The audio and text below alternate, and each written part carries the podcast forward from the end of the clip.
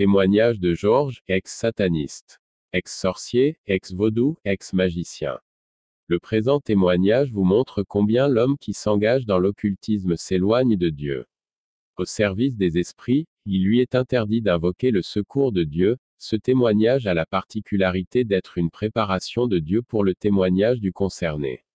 En effet, son père qui était fervent chrétien a dû prier et intercéder pour la délivrance de son fils pendant plus de 27 ans. Poussé par l'ambition, Roré avait atteint les sommets de l'occultisme mais n'avait connu aucune trace de bonheur. Malheureux et misérable dans toute sa condition, Satan finit par lui demander de lui sacrifier sa fille et son épouse. Heureusement, Jésus-Christ exauce les prières de son Père et le délivre de la sorcellerie. Il se repent et détruit tous les instruments de ses pratiques occultes. Ce témoignage est poignant pour fortifier les fidèles de Jésus-Christ. Le discours est agréable et facile d'accès. Tous ceux qui abandonnent les sciences occultes et consacrent leur vie à Jésus-Christ devraient lire prioritairement des témoignages de ce type. Il est l'un des plus complets et des plus édifiants que l'on puisse trouver sur le net. Il dévoile les ténèbres dans un langage très respectueux digne de chrétiens. Un point à remarquer, de manière constante, tout le témoignage donne sans cesse gloire à Dieu, gloire à Jésus-Christ qui accompagne glorieusement et sans répit ses enfants. Soyez bénis. Amour de Christ. Partie 1. À l'âge de 7 ans, j'exprimais déjà mes grandes ambitions auprès de mes parents. Un jour je serai riche, j'aurai du succès, je passerai à la télévision. Ce vœu a été accompli. Premier pacte, initiation à la magie noire. Ambition des débuts.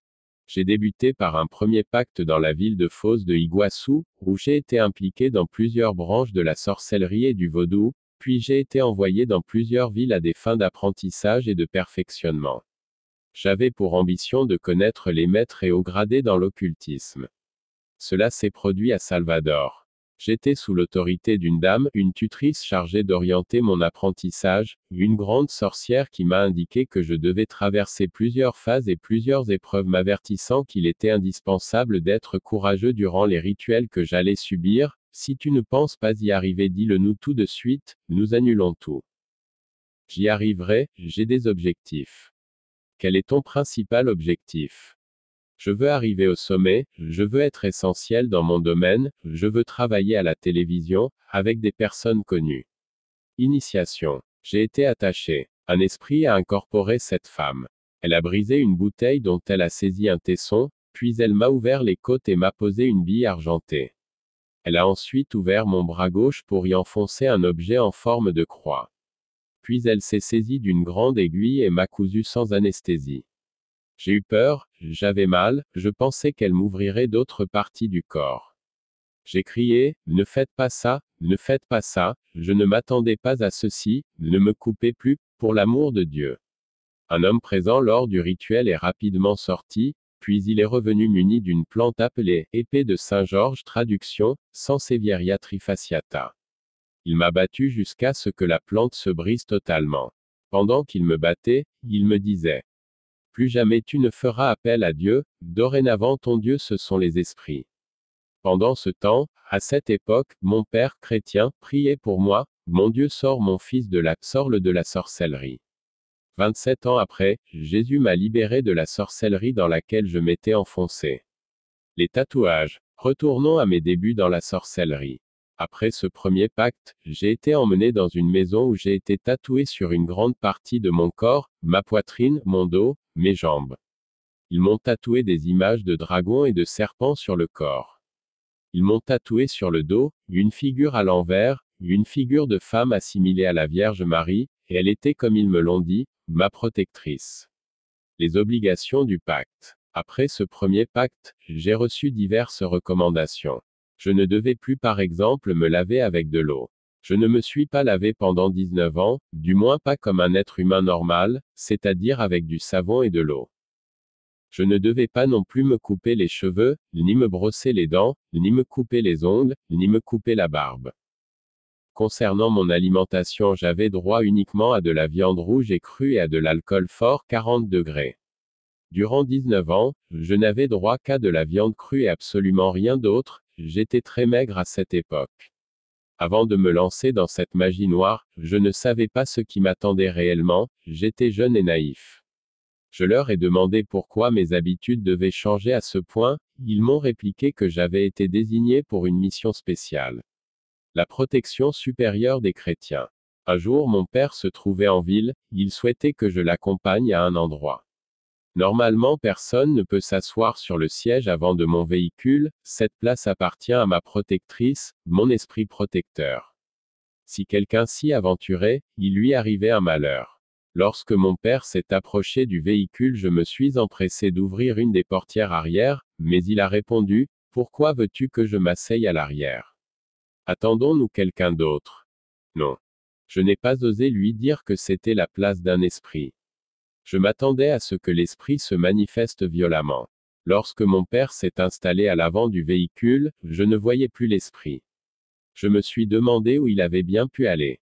Lorsque je me suis installé à mon tour dans le véhicule, j'ai aperçu l'esprit à l'extérieur.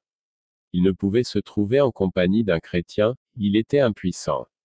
Mes œuvres contre les couples, Lorsque j'ai accompli tous les rituels initiatiques, un esprit supérieur m'a demandé de me rendre en Afrique afin d'y recevoir une formation spéciale. Après cela, j'ai reçu la capacité de briser les couples. Je suis devenu une sorte de marabout briseur de couples.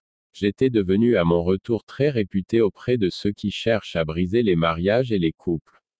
À une époque j'ai réussi par exemple à briser 69 couples en 30 jours je maîtrisais les techniques mystiques de la séparation. Avec seulement cinq phrases, cinq formules, je pouvais séparer un couple en faisant appel à trois différents esprits. La force des chrétiens fidèles. Je dois vous dire que je n'ai jamais pu séparer un couple de chrétiens pratiquants. Ceux-là qui prient ensemble sont protégés. J'en étais incapable, je n'avais aucune emprise sur eux. Je me souviens qu'avant de quitter l'Afrique, un esprit, un orisha m'avait parlé et averti sur le fait que je pourrais défaire autant de couples qu'il me serait demandé de briser, mais qu'il me serait difficile de briser les couples de chrétiens pratiquants. Je ne concevais pas cette possibilité, je ne savais pas qu'une force plus grande que la nôtre pouvait exister puisque j'avais demandé dès le départ à être l'un des plus grands. Dès mon retour à Salvador, j'ai demandé à ma tutrice qui étaient ceux qui n'avaient peur ni de nous, ni de nos esprits et de nos guides. Je pensais que nous étions les plus forts. Je ne comprenais pas. Elle m'a répondu que les seuls avec qui ils ont réellement du mal, ce sont les chrétiens qui obtiennent la protection à cause de leurs prières. Nous ne pouvons rien contre eux, et c'est la seule catégorie de personnes qui nous pose problème, mais ils sont très peu nombreux, pour tout le reste nous avons libre accès. Elle m'a dit de ne pas perdre mon temps avec eux. Lorsque je découvre que le couple a brisé est chrétien pratiquant, il ne fallait pas que je perde mon temps, il fallait simplement que je refuse de faire le travail et passer à un autre client. J'ai pu me rendre compte plus tard que la plupart de ces chrétiens ont l'allure bizarre, des gens qu'on peut croire être un peu bêtes, trop simples voire niais. Ils sont décalés dans leur façon de parler, leur façon de s'habiller et même leur façon de marcher. Vous savez aujourd'hui lorsque vous croisez des individus, ils sont généralement très à la mode, l'allure fière, le cou tendu et beaucoup de prétention alors que ces chrétiens-là, non. Ils sont si simples qu'ils sont à la marge. Le genre de personnes qu'on a envie de gifler sans raison. Je les méprisais d'autant plus. Je les considérais avec d'autant plus de mépris que je ne comprenais pas pourquoi je ne pouvais rien contre ces personnes à l'allure idiote. Elle m'a dit, ils n'ont que l'apparence idiote, mais ne t'aventure pas à les toucher, leur vengeur est terrible, ils sont protégés par Dieu. Je vais vous faire une révélation, lorsque quelqu'un nous apporte une photo ou un bout de vêtement d'un chrétien, nous le sentons tout de suite et nous ne pouvons pas aller plus loin. J'ai appris petit à petit à les reconnaître et à laisser tomber. Nous avons comme une barrière, nous ne pouvons pas localiser la personne ni avoir accès à la personne d'aucune forme.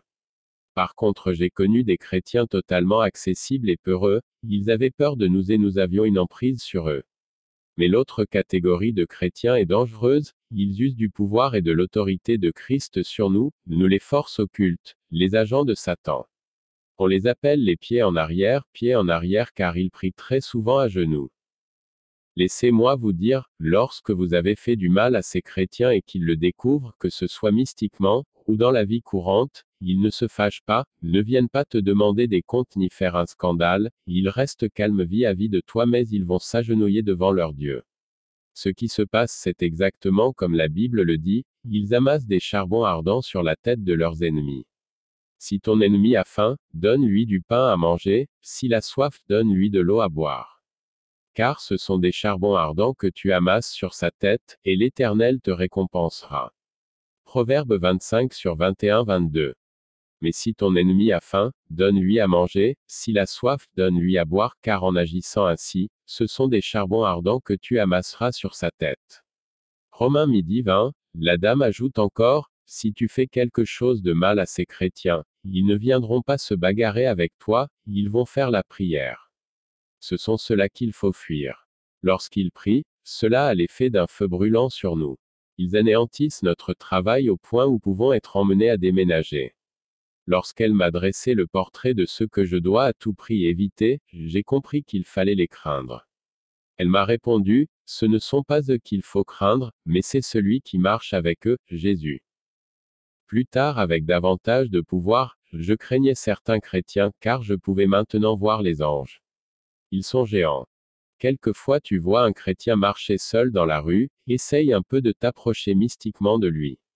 En quelques secondes des anges géants surgissent, tu prends tes jambes à ton cou comme un éclair. Pour l'avoir vu de mes yeux, je peux vous assurer que Dieu est fidèle, vous qui craignez et gardez les commandements de Dieu, aucune force occulte ne peut vous atteindre. Un humain peut venir frapper physiquement un de ces chrétiens, mais en esprit, cela n'est pas possible, aucune force occulte n'a de pouvoir sur eux, ni s'approcher d'eux. Ils sont totalement protégés de ce monde-là, mais je le répète, ils sont si peu nombreux qu'il est presque rare d'être confronté à ce type de chrétiens. Pour les autres, les puissances des ténèbres agissent jour et nuit par milliers sur un seul individu. Un jour dans la rue, un jeune homme évangélisé, il est passé près de la maison de ma tutrice, et m'a tendu un papier, que j'ai machinalement saisi à travers la barrière.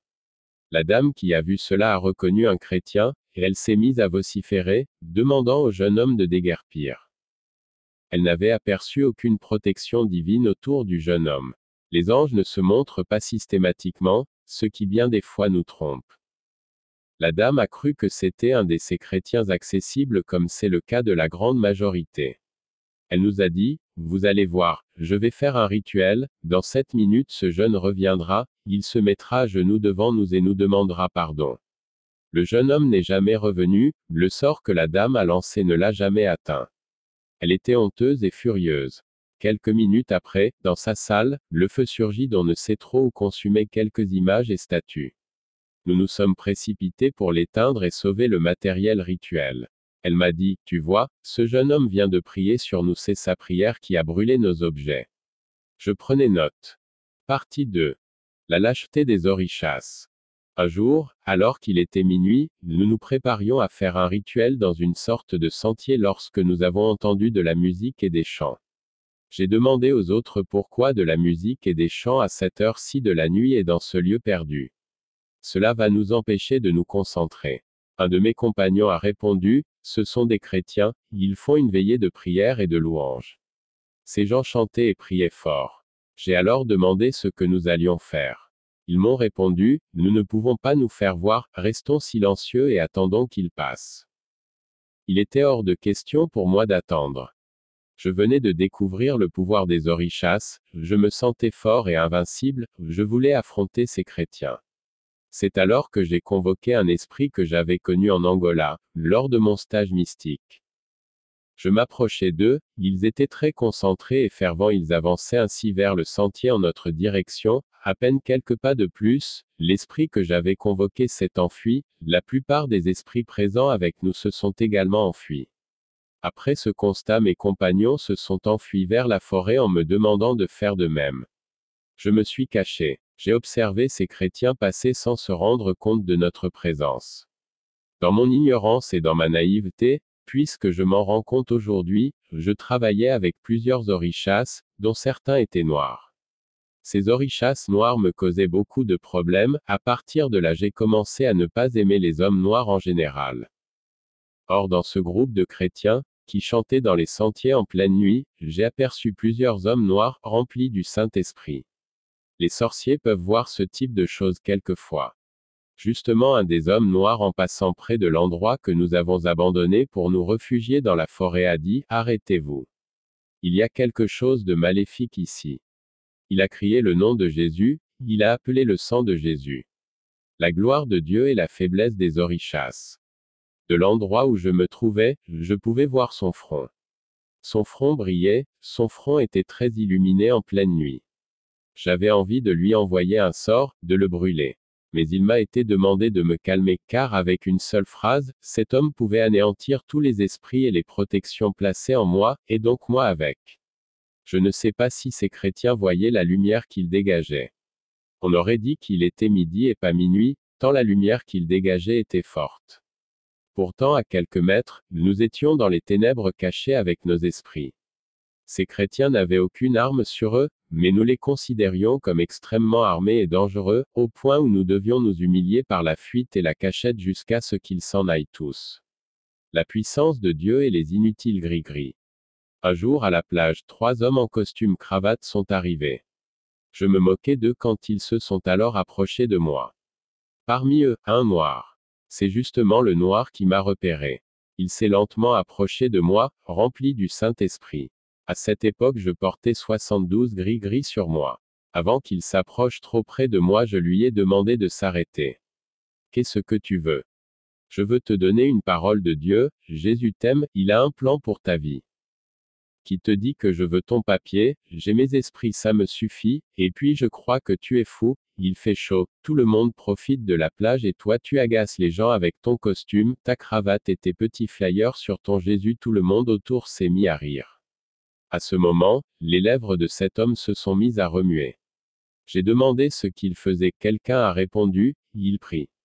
J'étais très courageux, je n'avais peur de rien, pourtant sans raison mes jambes se sont mises à trembler, une peur m'a soudain envahi. J'avais peur mais j'avais aussi la haine, je détestais cet homme noir, sa façon de regarder me dérangeait, sa façon de parler, de se tenir me dérangeait. Je lui ai finalement sorti, Petit chrétien, si tu ne dégages pas de là, je vais te casser la gueule.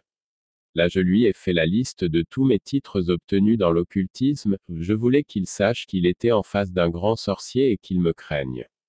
Le chrétien m'a dit. Ta vie privée et professionnelle ne me regarde pas, je suis venu remplir ma mission qui est de te dire que Jésus t'aime. Il a le pouvoir de te libérer des griffes de Satan. Hors de ma vue, ma patience a atteint sa limite dégage. Il a souri. Pourquoi souris-tu? Tu veux que je te casse la gueule. Qui es-tu démon? Je fais l'œuvre de Dieu, le sang de Jésus a du pouvoir. À cause de ces paroles, mon corps tremblait de plus en plus. Je n'avais jamais autant perdu le contrôle de mon corps à ce point-là. Lorsque le jeune homme a demandé à mon corps de s'arrêter, mon corps s'est arrêté de trembler. Ils sont partis, j'étais perplexe, cet homme m'a montré que tout ce que j'avais sur moi ne valait rien devant l'autorité qu'il avait. En 1986 j'étais déjà considéré comme le quatrième plus puissant sorcier du pays. J'étais froid et calculateur. J'avais énormément progressé dans les diverses sciences occultes, j'avais grimpé les échelons de plusieurs différentes branches. Le chrétien ne combat contre les hommes à cette époque, je pouvais apercevoir une personne et savoir sans qu'elle me le dise son nom. J'ai développé cette technique en me rendant une seconde fois sur le continent africain. Il y a plusieurs choses que je dois confier. Plusieurs m'en ont posé la question. Depuis l'année 1987, beaucoup de choses ont changé dans la société concernant les médias. Cette année-là, nous avons commencé à introduire énormément de fétiches et de sorcellerie à la télévision et dans les jeux vidéo. Les choses sont beaucoup plus dissimulées que vous pouvez l'imaginer mais croyez-le, nous avons introduit massivement la sorcellerie dans le divertissement et dans la culture, j'ai participé à l'introduction du pouvoir des ténèbres dans les maisons.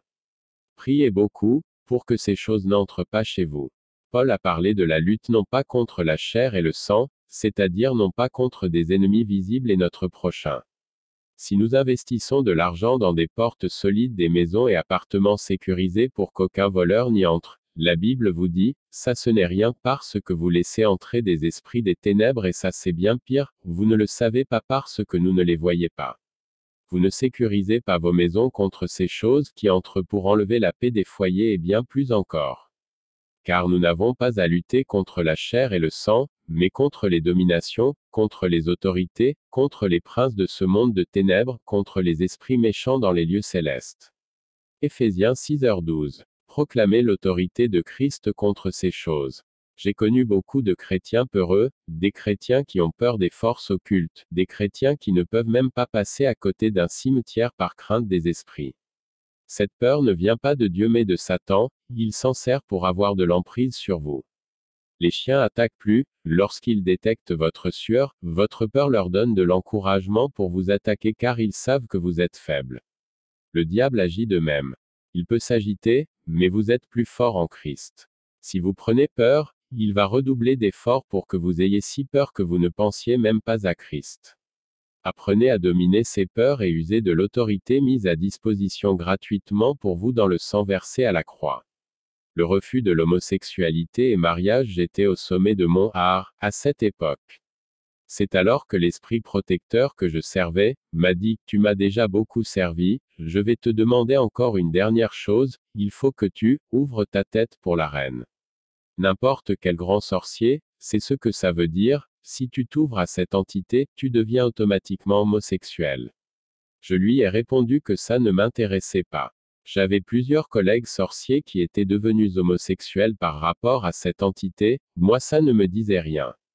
Lorsque tu acceptes ces catégories d'esprit, ils ont le pouvoir de changer ton orientation sexuelle. Si tu es une femme, tu peux même devenir prostituée, tant tu n'assouviras jamais tes désirs sexuels. Mon esprit protecteur a insisté. J'ai dit non. C'est alors qu'elle s'est fâchée, et m'a dit. Tu es mon esclave, mon cheval, tu le feras. J'ai pris peur, mais j'ai encore essayé de négocier, je lui ai demandé si l'NY avait pas une solution, une autre issue. Elle a réuni plusieurs autres esprits, ensuite elle m'a annoncé leur décision. Si tu parviens à trouver une femme qui tombe amoureuse de toi et qui t'épouse, alors tu ne seras pas obligé de franchir cette étape obligatoire. Tu as exactement 90 jours pour faire en sorte qu'une femme t'aime et t'épouse. Tu n'as ni le droit de te servir des fétiches, ni de la magie, ni de l'argent pour arriver à tes fins. La femme ne devra pas savoir que tu es riche ni que tu possèdes des biens. Elle doit t'aimer tel que tu es. Aujourd'hui, je suis un très beau métis. Mais à cette époque, je n'étais pas du tout beau, j'étais répugnant.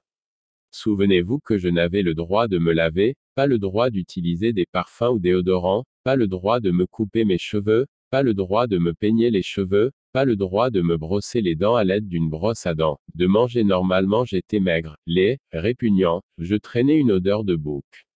C'était une façon de me lier, de me piéger, pour que les esprits puissent s'en servir plus tard qui voudrait m'épouser dans ces conditions-là? J'étais usagé de drogue, à cause de ma profession, j'avais un casier judiciaire bien rempli. J'étais acculé. J'ai pourtant dû me mettre immédiatement à chercher une femme pour acheter ma liberté auprès du diable. J'ai vraiment senti le piège de la part de ceux que je servais, les esprits. Chaque fille que j'approchais, s'enfuyait. Trente jours se sont écoulés, les filles me fuyaient toujours. Trente jours de plus, même chose. Je suis entré dans le désespoir. Je ne voulais pas devenir efféminé. J'ai alors pensé que je devais énormément me saouler, prendre la voiture, rouler à vive allure pour me tuer. Je suis entré dans un bar où j'ai mis à exécution mon projet de boire jusqu'en plus pouvoir. Au petit matin, je pensais, je vais me tuer, je vais me tuer. J'ai demandé la note, j'ai payé. Pendant que le garçon de bar encaissait l'argent, je pensais à la façon dont j'allais mourir. C'est alors qu'une voix au fond de mon être m'a dit, Roré ne fais pas ça. Ta vie a une valeur pour moi. Je savais que c'était Dieu. Mais je me suis dit, Dieu. Comment ça? Dieu s'inquiète pour moi. Pour des personnes comme moi. Point. C'est alors que j'ai entendu pour la seconde fois. Roré ne touche pas à ta vie. Je suis rentré chez moi, troublé, je n'ai pas pu me tuer cette nuit. Alors je suis allé dans un autre bar-restaurant la nuit suivante. Devant tout le monde j'ai commandé de la viande crue, je n'avais pas le droit de manger autre chose. Je mangeais cette viande tout en buvant de l'alcool à 40 degrés, lorsque la plus belle femme que j'ai jamais vue est passée devant moi. Lorsqu'elle est revenue, elle se dirigeait vraiment très près de moi pour passer, lorsque j'ai tendu une de mes maigres jambes pour lui barrer la route. C'est tout ce que j'ai trouvé, une petite blague pour l'aborder. Je lui ai demandé si elle voulait sortir avec moi. Mais tu t'es vu dans un miroir. Mais bon, après elle a été plutôt polie, et elle s'est excusée, puis elle est partie. Je me suis dit qu'elle m'aimait, il ne fallait pas que je la perde de vue. J'ai osé me lever pour aller jusqu'à sa table, et elle y était avec toute sa famille. Il y avait une place libre, je me suis assis. Elle s'est levée comme une furie, mal éduquée, va-t'en d'ici, pour qui tu te prends J'allais répondre lorsque mon esprit protecteur m'a dit que la maman de cette fille est une sorcière qui appartient au même clan que le mien. L'esprit m'a dit, sa maman nous appartient. À ce moment j'ai changé mon discours, j'ai répondu à la fille. Sois tranquille, je ne viens pas pour toi. Je viens discuter avec ta maman. J'ai salué sa maman par son prénom, l'esprit me l'avait donné. Je me suis présenté, j'ai présenté ma lignée de sorcellerie, elle m'a reconnu. Rapidement une certaine complicité et amitié s'est installée puisque nous étions frères dans l'occultisme. J'ai usé de toute ma sympathie pour savoir où ils habitaient. Chaque jour j'allais chez eux, j'ai rapidement développé une complicité avec la fille, durant deux semaines, nous sortions les soirs. Mais j'ai dû rapidement rentrer pour une urgence professionnelle. À peine arrivé, j'apprends qu'il y a eu une grande dispute dans sa famille, son père l'a chassé de la maison. Elle m'appelait d'une cabine publique très énervée parce qu'elle venait d'être mise à la porte. C'est alors que l'incroyable s'est produit, elle m'a demandé, pourrais-tu m'épouser Roré? Dieu avait commencé à intervenir dans ma vie. Je n'ai pas hésité une seconde, j'ai repris l'avion. Je l'ai cherchée, elle était chez un proche. Elle m'a apporté des papiers de la mairie, en me demandant si je l'aimais, j'ai répondu totalement émerveillé, je t'aime, je t'aime. Il restait alors trois jours sur les 90.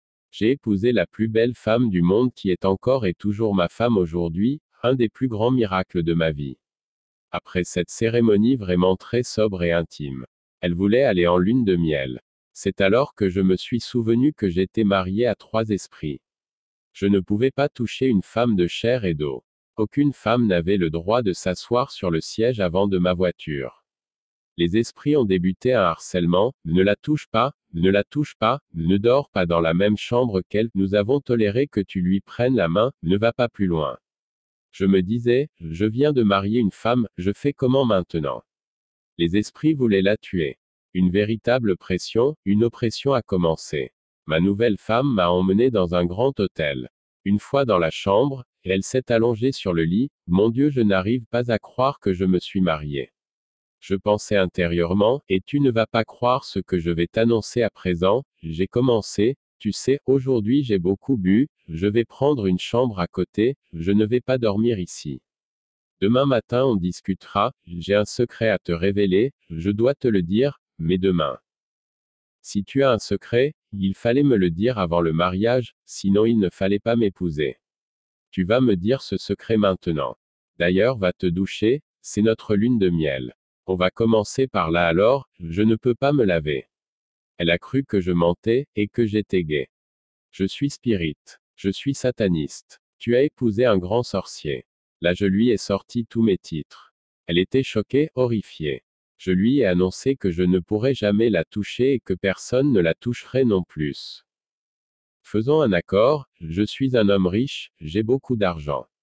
Je te donnerai une certaine somme tous les mois, je te donnerai une maison, ou un appartement à ta guise, je te donne une voiture, un employé de maison, si tu souhaites ouvrir un magasin, ou tout ce dont tu as envie, je te donnerai. Nous avons passé toute la nuit à discuter, elle a fini par accepter, je suis rentré chez moi, j'ai continué ma vie. Partie 3. Demande de crime des orichas. J'avais eu un enfant par accident durant mon adolescence avant de me lancer dans la magie. J'ai récupéré ma fille que j'ai laissée aux soins de mon épouse. Dans cette maison, j'avais installé des objets rituels dont deux grandes statues, plus de 1000 bougies, 120 chats, trois serpents et encore d'autres choses. Un jour j'installais une console de jeu pour ma fille, lorsqu'une adolescente du voisinage a sonné au portail. Au moment d'ouvrir la porte, j'ai entendu un grand bruit, j'ai crié pour lui demander de faire attention au portail électrique. Lorsque je l'ai aperçu, je l'ai vu courber, Plié en deux, j'ai vu un oricha l'incorporer. Cet oricha s'est approché de moi et m'a signifié qu'il voulait me parler. Nous sommes allés en direction de la pièce où personne n'avait le droit d'entrer en dehors de moi. Voici le message de l'Esprit, dans exactement 14 jours, tu vas tuer et ta femme, et ta fille, tu boiras le sang des deux. Je tuerai qui tu voudras, mais pas ma femme, ni ma fille s'il te plaît. À la limite, je peux tuer ma femme, mais pas ma fille. Tu vas le faire, c'est un ordre, tu dois la poignarder et boire son sang, puis tu tueras ta femme.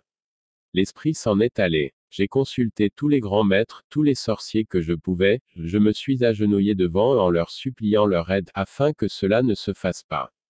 Ne les laissez pas tuer ma fille, elle n'a pas choisi d'être ma fille, elle n'est pas impliquée dans les activités de son père, je ne peux pas, je ne peux pas. Ils me répondaient tous. Tu as choisi d'entrer dans la magie, personne ne t'a obligé, tu dois maintenant obéir, tu es un cheval monté par les esprits, tu iras et feras ce qu'ils te diront. À cette époque, j'ignorais que Jésus pouvait me sortir de ça, j'ignorais qu'il avait du pouvoir sur toutes ces choses. J'ignorais qu'il avait du pouvoir dans les cieux, sur la terre et sous la terre. Après ces refus, je suis allé en boîte de nuit, j'ai bu, je me suis drogué, il me fallait du courage. Je suis rentré à 4 heures du matin. Sur la route, j'ai croisé un véhicule de propreté de la voie publique. Je me suis arrêté près du véhicule, je voulais discuter avec quelqu'un, je voulais vider mon sac. Mais d'abord je vais vous dire qu'avant d'aller en boîte, j'avais essayé de parler à des chrétiens. J'avais essayé de discuter avec l'un d'eux tant j'étais dans la détresse. Mais chacun d'eux m'a tourné le dos. Soit ils avaient peur, soit ils étaient dégoûtés par mon apparence. Je voudrais vous rappeler, chers frères, que si quelqu'un vient à vous, qu'il sente mauvais, qu'il ait une apparence étrange, ne vous fermez pas. Ces gens ont quelquefois besoin de votre amitié. Souvenez-vous quand Jésus s'est assis avec les gens de mauvaise vie, il n'a pas dit, ils puent ces gens, ils sont bêtes ces gens, ils sont bizarres ces gens, ils ont un look bizarre ces gens. Mais il a dit qu'il avait été envoyé pour les malades, si vous dites être la lumière de Christ, Sachez que vous l'êtes pour des gens comme ça, et pas seulement pour votre entourage. J'avais besoin d'espoir, les chrétiens me l'ont refusé. J'avais même essayé d'arrêter des voitures de chrétiens, mais ils faisaient des détours pour m'éviter. S'il vous arrive, vous les chrétiens véritables, de discuter avec un sorcier, un magicien, n'ayez pas peur de discuter avec lui et même de lui tenir la main, il ne vous arrivera rien, soyez en sûr, vous êtes couverts de la grâce de Dieu et du sang de Jésus-Christ à partir de là ne pensez pas qu'un sorcier puisse faire quoi que ce soit contre vous. Vous êtes peut-être la seule personne à lui enseigner, malgré toutes ses connaissances ésotériques, que Jésus peut le libérer de tous ses liens. Car nous ne le savons pas. Même lorsque nous sommes devenus esclaves à la solde du diable, nous supportons le désespoir sans espoir. Revenons à ce matin où je me suis approché de l'éboueur. Je m'approchais de lui, lui devenait méfiant, j'ai garé ma voiture, je me suis approché de lui, j'ai touché son balai pour qu'il soit à l'aise, puis je lui ai dit, Est-ce que tu as déjà entendu parler du bonheur? Est-ce que tu connais quelqu'un qui est heureux Il s'est mis à sourire, et m'a répondu. Tu ne vas pas le croire, mais je suis l'homme le plus heureux du monde. Mais tu es un balayeur de rue, un éboueur, tu gagnes des clopinettes et tu dis être l'homme le plus heureux du monde. Je suis l'homme le plus heureux du monde parce que je suis chrétien, lavé, racheté par le sang de Jésus. Les chrétiens sont heureux alors. Oui parce qu'ils ont avec le prince de paix, tu n'en as jamais entendu parler. Je crois que tu es fou. Tu m'as traité d'éboueur, en effet je m'occupe de nettoyer les rues comme tu as dit. Mais ça c'est sur cette terre, dans quelque temps je serai dans la nouvelle Jérusalem, là-bas, les rues sont en or. Tu es fou, tu es fou, quelle est cette ville? De quelle or parles-tu? C'est à ça que tu penses quand tu nettoies les rues. Ça te fait délirer à ce point. Je pensais vraiment qu'il était fou, disons cinglé, je me suis amusé à le taquiner. Ton Jésus, il est bon, et tout ça. Oui, tout pouvoir lui a été donné. Tu sais, je dois tuer ma femme et ma fille parce que je suis sorcier et je suis obligé de le faire. Je me suis dit qu'il allait avoir peur, mais non, ses yeux se sont mis à briller. Je lui ai demandé, demande à ton Jésus combien il prend pour m'aider à ne pas tuer ma femme et ma fille, je paye, je donne tout ce qu'il veut, j'ai les moyens. Vous savez, j'étais vraiment un grand sorcier, me tarif était élevé, 10 000 dollars, 50 000 dollars et même 100 000 dollars pour une mission. J'ai aidé un homme à devenir président de la République. J'ai continué, je paye tout ce qu'il demande, j'avance une partie maintenant, puis l'autre lorsque je verrai des résultats, ça marche.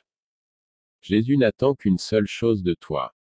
Une seule chose. J'ai pour habitude de travailler avec au moins 72 objets rituels.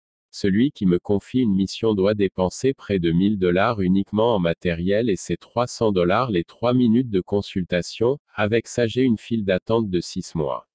Alors quelle est cette chose? Jésus souhaite que tu deviennes son ami, ouvre-lui ton cœur, reconnais ta faiblesse, accepte-le comme ton unique Seigneur et Sauveur, cela suffira. Qu'est-ce que tu me racontes là Tu es en train de me dire qu'il faut que je devienne chrétien. Que je devienne comme toi. Tu n'as pas à être comme moi, je te demande seulement d'ouvrir ton cœur et laisser Jésus entrer dans ta vie, il résoudra tes problèmes. Mais je ne peux pas, j'ai déjà donné mon âme aux orichas, je ne peux plus la donner à personne. Tu ne peux pas vouloir la bénédiction et rejeter celui qui te bénit. Si tu acceptes Jésus, je te garantis la victoire dans son sang. Je ne peux pas, je préfère payer. Jésus ne fonctionne pas comme ça. Je me suis énervé, je suis parti en direction de ma voiture. Le jeune homme m'a suivi et a toqué à la fenêtre. Que tu le veuilles ou pas, Dieu a un plan pour toi. Je suis parti. Vers 16 heures, j'étais dans les préparatifs pour exécuter l'ordre de l'Orisha quand quelqu'un a sonné. Ma fille a couru en disant, C'est grand-père, grand-père est là. Un esprit très énervé m'a dit, Ce vieux viendra tout gâcher. Mon père est entré, il a embrassé ma femme et ma fille, il m'a regardé et m'a demandé si tout allait bien. Dès qu'il est entré, il a aperçu les statues que j'avais installées au milieu du salon, il s'est exclamé, Dieu est miséricorde de mon fils. Mon père a voulu prier à l'instant. Je me suis dit, non ce n'est pas possible, il ne peut pas prier un autre Dieu chez moi, les orichas n'apprécieront pas. J'ai à peine ouvert la bouche pour lui demander de ne pas prier lorsqu'il m'a interrompu. Mon fils, tu vas me laisser prier. Le nom de Jésus est puissant. J'ai eu peur. Vous savez, les sorciers, du moins ceux de mon terroir, n'écoutent pas réellement les pensées. Ce sont les esprits qui chuchotent constamment dans leurs oreilles pour les orienter sur ce que pense une personne. Les esprits parlent à l'oreille gauche. Alors j'ai eu peur de mon père parce qu'il avait deviné ce que j'allais faire pourtant lui n'est pas sorcier. Alors je lui ai demandé comment il savait ce que j'allais faire. Il m'a répondu, Christ me l'a révélé, et je le remercie de m'avoir emmené chez toi à cet instant, tu ne vas tuer ni ta femme ni ta fille. Papa s'il te plaît va-t'en. Je sais ce que je dis mon enfant, une fête est en préparation dans ton monde occulte. Satan t'a demandé de sacrifier ta femme et ta fille. Tu dois partir, sinon les esprits vont te pousser. Je ne partirai pas, d'ailleurs je vais rester quelques jours ici à ce moment, je cherchais du regard les esprits, mais ils n'étaient nulle part. Partie 4, fin. Échec des esprits et victoire de Christ. J'ai cherché un des esprits en particulier, dans la maison, en dehors, puis finalement je l'ai aperçu au niveau du portail. Je lui ai demandé de m'aider à sortir mon père de la maison, afin que je puisse exécuter l'ordre qui m'avait été donné. Pour la première fois, cet esprit-là m'a montré qu'il avait des limites, il m'a dit qu'il ne pouvait toucher mon père. J'étais pressurisé, je risquais gros de ne pas exécuter l'ordre des esprits. J'ai dû prendre mon arme pour tuer mon père car je devais faire mon rituel à une heure bien précise. Je me suis approché de mon père avec mon arme, ma femme m'a vu. Mon père m'a fait face et m'a dit qu'il n'avait pas peur de moi. Il a commencé à me lancer des phrases, Je ne suis pas seul, j'ai Christ avec moi. Que le sang de Christ te lie. Que le sang de Jésus t'immobilise. J'ai été paralysé. Mon cerveau fonctionnait, mais plus tellement mon corps. Avec beaucoup de difficultés, j'ai cherché les esprits du regard afin qu'ils m'aident, à travers la fenêtre j'ai pu les voir au loin. Mon père a avancé vers moi, il a posé sa main sur mon épaule, à ce moment mon corps s'est mis bouillonner, il s'est mis à prier. Mon Jésus que je sers, merci car tu m'as révélé que tu allais sauver mon fils, sauve-le donc, transforme sa vie, pour l'honneur et la gloire de ton saint nom. Amen. J'ai retrouvé mes mouvements, je me suis baissé pour ramasser mon arme. Je me suis dirigé vers la maison des esprits et la c'était l'affolement. Ils m'ont autorisé à tout annuler, car eux aussi risquaient le feu de Dieu à ce moment-là. Les esprits avaient encore plus peur que moi. J'ai donc appelé tous mes collaborateurs afin d'annuler toute la chaîne de travail nécessaire pour le sacrifice prévu et l'équipe qui devait être présente, c'est-à-dire tous les sorciers de mon terroir. Il y avait beaucoup d'incompréhension, beaucoup d'insatisfaction à gérer, c'était le branle-bas de combat. Lorsque je suis revenu dans le salon, mon père était avec ma fille. Ils étaient occupés à discuter, je me suis dit que c'était peut-être le bon moment pour le tuer puisqu'il ne m'avait pas vu et donc il ne prononcerait aucune phrase puissante. Je me suis saisi de mon arme cachée derrière une colonne de la maison quand un être géant est apparu. Des bras immenses, un torse très développé, j'ai immédiatement caché l'arme, j'étais surpris, choqué, angoissé d'apercevoir l'un des êtres les plus géants qu'il m'avait été permis de voir. S'il m'avait donné un seul coup, je ne serais plus de ce monde. Pourtant j'ai quand même osé, peut-être par habitude des esprits, je lui ai dit que personne ne pouvait entrer chez moi, sans s'être identifié. À ce moment mon père m'a demandé à qui je parlais. Je lui réponds, mais à ce type-là qui s'est mis entre toi et moi. Après tout ce vacarme, le gardien est entré dans le salon, il me demande, patron, qu'est-ce qui se passe aujourd'hui, qui a-t-il? Je lui réponds que je veux savoir qui est cet homme dans le salon, le gardien me répond qu'il ne voit que mon père et ma fille. J'ai compris que personne d'autre ne le voyait, donc c'était la magie des chrétiens. Je me suis calmé, j'ai fait comme si de rien n'était. En tant que sorcier réputé, j'étais très combatif. Je ne me laissais pas impressionner par la magie des autres. J'ai attendu. Plus tard mon père se trouvait dans la salle de bain. Un esprit m'a dit à l'oreille que c'était un moment opportun pour tuer mon père. Alors je l'attendais derrière la porte, prêt à le tuer. Lorsque mon père a ouvert la porte, ce géant est apparu en premier. J'étais bouche bée, mon père qui ne savait rien de ce que je voyais, m'a demandé pourquoi je l'attendais devant la salle de bain. Non, non, ça va, ça va. Mon fils, Jésus est avec moi. Je le constate. Je suis allé dans ma chambre. Je me suis levé aux aurores, en espérant que mon père serait seul. Il devait être 3h30 du matin. Je me suis rendu dans la chambre de mon père qui ronflait, j'ai refermé la porte. J'ai vérifié sous le lit, personne, j'ai ouvert les armoires, personne, j'ai vérifié un peu partout, personne. J'ai saisi mon arme en pensant, tu ne pourras plus jamais perturber mes activités et mon monde occulte. En dépit du fait qu'il est mon père, j'étais fidèle et j'avais donné mon âme aux esprits. Mon père avait causé énormément de dégâts auprès d'eux. Au moment où j'allais tirer, le géant est arrivé. Il est apparu assis sur le lit. Il s'est levé très doucement en me fixant. Puis pour la première fois il m'a adressé la parole, Qu'est-ce que tu lui veux? Rien. Je me suis enfui dans ma chambre. Quelques minutes après un de mes esprits m'a rejoint.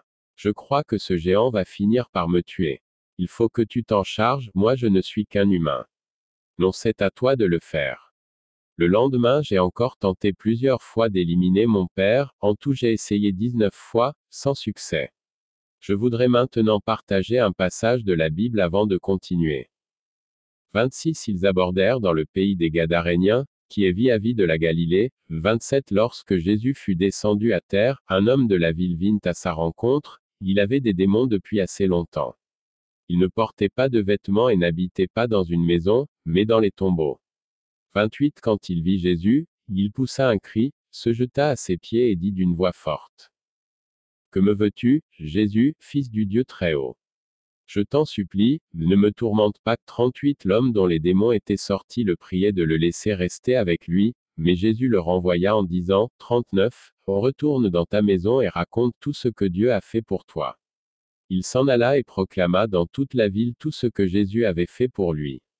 Luc 8,26 28, 38 29. Après quelques jours, mon père est retourné chez lui, plus rien ne pouvait me perturber à présent. J'ai convoqué à nouveau tous les protagonistes pour le rituel. Les invitations ayant été envoyées. J'ai emmené ma fille faire du shopping, je me disais que c'était son dernier jour, je voulais qu'il lui soit agréable.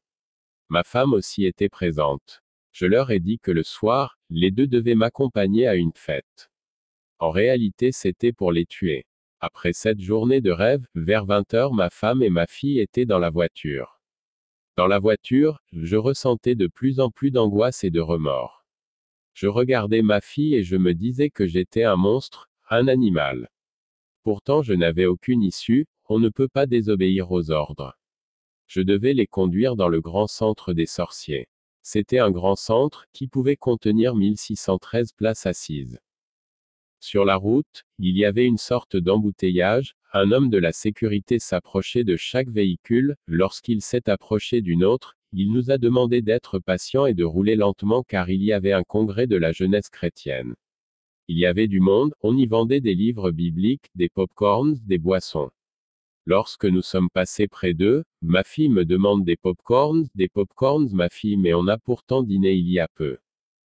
Papa ça ne te coûte rien, achète-moi des pop-corns s'il te plaît. J'ai garé le véhicule, au moment de tirer le frein à main, je me disais que j'étais l'homme le plus monstrueux du monde, j'allais tuer ma propre fille et ma femme dans quelques minutes ou quelques heures. Je me suis demandé si je ne devais pas plutôt me tuer à la place. À cet instant un esprit m'a parlé pour me demander de me dépêcher.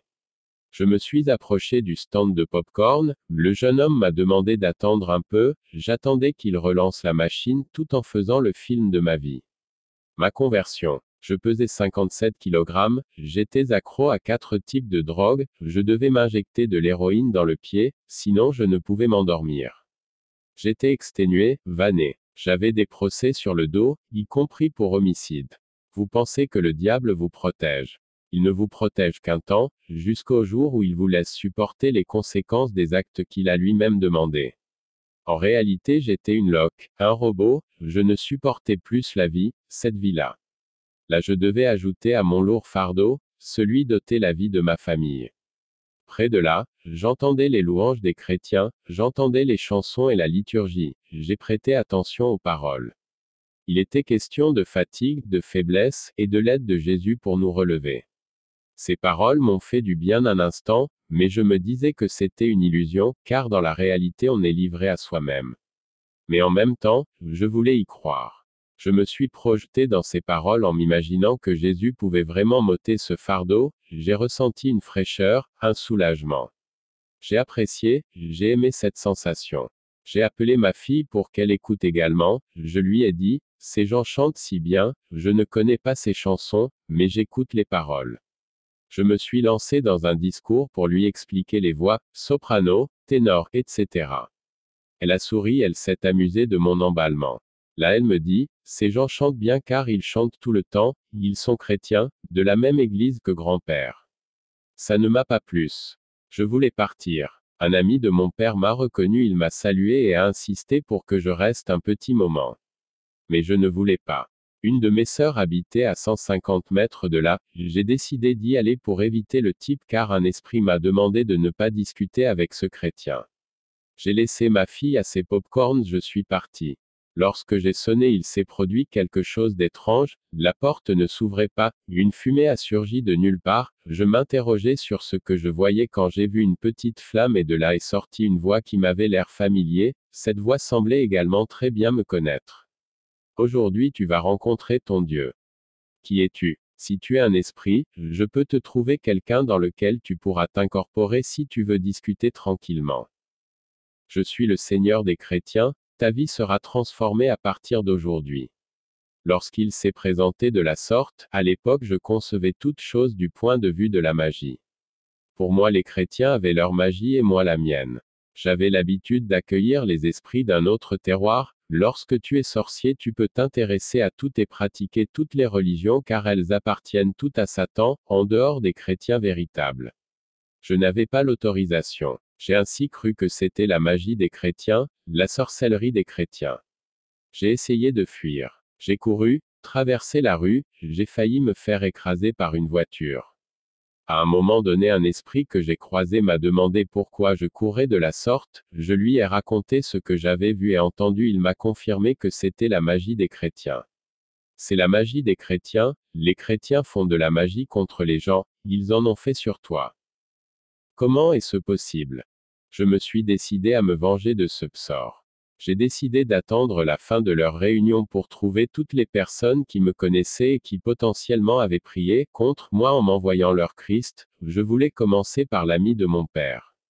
Je l'attendais jusqu'au dernier qui est sorti, je ne l'ai pas vu. Quelqu'un m'a demandé qui je cherchais, j'ai donné le nom, mais tout le monde m'a dit qu'il était parti. Il était passé devant moi, vraisemblablement le Seigneur l'a rendu invisible à mes yeux. Je suis allé chez lui, en face en face je l'ai menacé, je lui ai dit que j'allais le détruire, le tuer. Lui s'est mis à prier, et là je l'ai vu prendre feu. Je croyais que c'était moi qui l'avais brûlé avec mes menaces. Lorsque je voulais m'approcher de lui pour vérifier pourquoi il était encore debout, j'ai reçu un coup venant d'en haut. Ce coup m'a réellement assommé, j'ai cru mourir. J'ai eu peur d'autant plus que mes guides et protecteurs n'étaient pas en ce lieu. Le chrétien qui prenait feu sans brûler m'a expliqué que c'était un ange qui m'avait frappé. Je lui ai demandé pourquoi il y avait du feu sur lui, il m'a dit que c'était le feu du Saint-Esprit, la flamme que j'ai vue, était bleue il s'est mis à me dire des paroles que je n'avais jamais entendues auparavant. Si l'ange ne t'a pas tué, c'est parce que Dieu a un plan pour toi. Jésus t'aime peu importe ce que tu es, peu importe ton passé ni ce que tu as fait. Le plus important c'est que tu aies de la repentance, il faut que tu t'humilies devant Dieu. Formule de toi-même à Jésus que tu veux qu'il te sauve, dis-lui que tu veux changer de vie, tu seras détaché de tes liens et tu seras heureux. Ce mot heureux a fait écho dans mon corps. Toute ma vie, j'ai couru après le bonheur sans le trouver. Si je deviens chrétien, je connaîtrai le bonheur. Christ te donnera sa paix, il est le Seigneur de paix. Je me suis agenouillé devant ce chrétien. Si ton Jésus qui a mis ce feu sur toi, celui qui vous protège tant, m'accepte à mon tour, s'il peut pardonner mes péchés, et oublier mon passé, alors je veux être heureux et protégé comme toi. Oui, je souhaite devenir chrétien. Ce soir-là, j'ai accepté Jésus. Il est allé chercher quelqu'un pour m'emmener chez le pasteur. Le pasteur a mis les mains sur la tête, il priait avec force et autorité, il demandait à Christ de dénouer tous mes liens. À ce moment, le turban que je portais sur la tête s'est détaché, les gris-gris de mon cou tombaient, les bagues que j'avais sautées toutes seules de mes doigts, j'ai eu peur, très peur de voir ces choses. J'ai voulu fuir, le pasteur m'a retenu, il m'a expliqué, les chaînes du péché tombent, tu deviens et tu es une nouvelle créature, tu es dès à présent un citoyen du ciel, lavé dans le sang de l'agneau, racheté, justifié, Christ a payé ton prix. Il devait être 21,30 heures, 22 heures, quelqu'un est allé chercher ma femme. À ce moment-là j'étais épuisé, deux hommes me tenaient les bras de part et d'autre. J'avais énormément d'émotions, mais je me retenais de pleurer, du moins c'est ce que je croyais, en fait quelqu'un m'a fait remarquer que je pleurais. Là je me suis dit que j'avais vraiment changé, je me sentais quelqu'un d'autre, j'étais chrétien. Ma femme touchée par ce qu'elle voyait a demandé aussi à être chrétienne. Nous nous sommes serrés dans les bras l'un de l'autre, en larmes. Ma fille était là aussi. Elle m'a avoué qu'elle allait souvent à l'église de son grand-père et qu'elle avait même déjà chanté dans la chorale. Elle m'a demandé l'autorisation de ne plus se cacher pour y aller, je lui ai répondu, oui ma fille tu peux aller à l'église. Dieu m'a sauvé ma famille moi. Tout ce temps Dieu a travaillé sans relâche dans ma vie, pour contrecarrer les plans de Satan, il avait un plan pour moi. À ce moment-là je ne pensais plus à la confrérie de sorciers qui m'attendait tard cette nuit-là pour le sacrifice de ma famille. Mes yeux s'ouvraient, je commençais à voir et entendre autrement. J'avais envie d'entendre les paroles de ces chrétiens, j'avais envie de plus, j'avais soif de Dieu. La destruction des objets occultes. Lorsque nous sommes rentrés à la maison, devant la porte il y a eu une terrible explosion. Ma maison, je l'avais consacrée aux esprits et à Satan. Il y avait donc là une confrontation d'esprits. Je me suis arrêté net, j'ai tenu ma fille dans les bras. Un esprit qui nous regardait depuis la maison, m'a demandé qui était la personne géante avec nous. Lorsqu'il a dit ça, j'étais fou de joie car moi aussi j'avais reçu la protection d'un ange comme les autres chrétiens. Ma femme m'a demandé ce qu'il se passait, je n'ai su lui répondre. Cette joie m'a rendu courageux, je suis entré dans ma maison. J'ai dit à ma femme que j'allais brûler les statues et tous les objets de magie et de sorcellerie pour que le Jésus des chrétiens vienne y habiter. Elle m'a dit que ce n'était pas la peine, le pasteur viendrait prier le lendemain de toute façon, mais j'ai senti au fond de moi qu'il fallait que je brûle toutes ces choses. Nous ne pouvions pas juste prier pour chasser les esprits et garder des objets occultes. Il fallait les brûler. La maison était très grande, j'avais deux piscines. À un moment donné j'ai entendu des bruits venant des piscines, comme si des monstres s'y trouvaient. Je savais de quels esprits il s'agissait, des serpents et dragons. Je me disais qu'ils venaient me tuer, j'ai eu peur. Mais immédiatement je me suis souvenu des phrases que les chrétiens me disaient lorsque je voulais les attaquer, le sang de Christ est puissant. J'ai répété moi aussi, j'ai appelé le sang de Christ. Lorsque j'ai vu les esprits stopper, j'ai pris davantage de courage, j'ai crié plus fort, ils ont fini par disparaître. Ma femme a tout vu. J'ai tué les trois serpents et tous les chats que j'avais à la maison. J'ai jeté, brûlé, je criais le sang de Jésus tout au long. J'ai brûlé des livres de magie, des livres inaccessibles très chers que peu de sorciers peuvent s'acheter, certains coûtent plus de 100 000 dollars. Des livres signés par le propre Satan. Des livres qui ne brûlent pas et qui ne se mouillent pas. Ce sont des livres immortels qui traversent les siècles. Mais ce soir en criant jusqu'en plus pouvoir, le nom de Jésus, ces livres ont brûlé. J'ai vu sortir de chez moi, des milliers et des milliers d'esprits. Tout, de toutes les catégories, je les voyais partir. Certains me menaçaient, en particulier celui avec qui j'avais fait le pacte, celui avec lequel j'ai passé l'accord de vendre mon âme. Il m'a dit que je lui appartenais, il m'a rappelé les sacrifices et le rituel de cet instant. Il m'a demandé de regarder ma main gauche, car le jour où je lui ai vendu mon âme, j'ai dû pour cela entre autres choses me mordre la main gauche jusqu'au sang. Je lui ai répondu que mon nom ne figurait plus dans leur registre, mon nom était à présent uniquement dans le livre de Dieu. Il m'a demandé d'arrêter ce que je faisais, il m'a dit que si je remettais tout en place et si j'achetais à nouveau tout ce que j'avais brûlé, il oublierait ce que j'avais fait. Je ne suis pas fou, j'ai déjà vu ce qu'il faisait à des sorciers dans pareil cas, je n'avais pas l'intention de me faire avoir, ce qui m'a donné encore plus de courage pour m'affirmer et me débarrasser d'eux. Dans ces cas-là il ne faut plus hésiter, il faut se donner entièrement à Christ. Je l'ai chassé lui et tous ceux qui restaient encore, de chez moi. Tous mes tatouages avaient disparu de mon corps les dragons et serpents ainsi que l'esprit protecteur qu'on m'avait tatoué sur le corps, tout cela a miraculeusement disparu. J'étais éreinté cette nuit-là. Je me suis assis, j'ai regardé vers le ciel, j'ai vu toute une armée d'anges de Dieu. J'étais en extase, je me suis dit, des anges, des anges, ils sourient tous de la même manière, ils se ressemblent beaucoup, quelle beauté, c'est magnifique, je n'ai jamais vu ça. À ce moment j'ai entendu ma femme crier, mais d'une force que j'ai dû lui fermer la bouche. Elle n'avait pas vu les esprits partir mais elle voyait les anges. Je lui ai dit, calme-toi, n'aie pas peur, nous sommes en train d'avoir une vision, c'est une vision qui vient de Dieu, calme-toi, contrôle-toi. Il faut dire que j'avais l'habitude des choses surnaturelles. Cette vision m'a permis de comprendre que tout était fini à présent, ma maison, ma famille appartenait désormais à Dieu. Je suis toujours avec ma femme aujourd'hui, nous avons une vie normale. De même, je vous le dis, il y a de la joie devant les anges de Dieu pour un seul pécheur qui se repent. Luc 15h10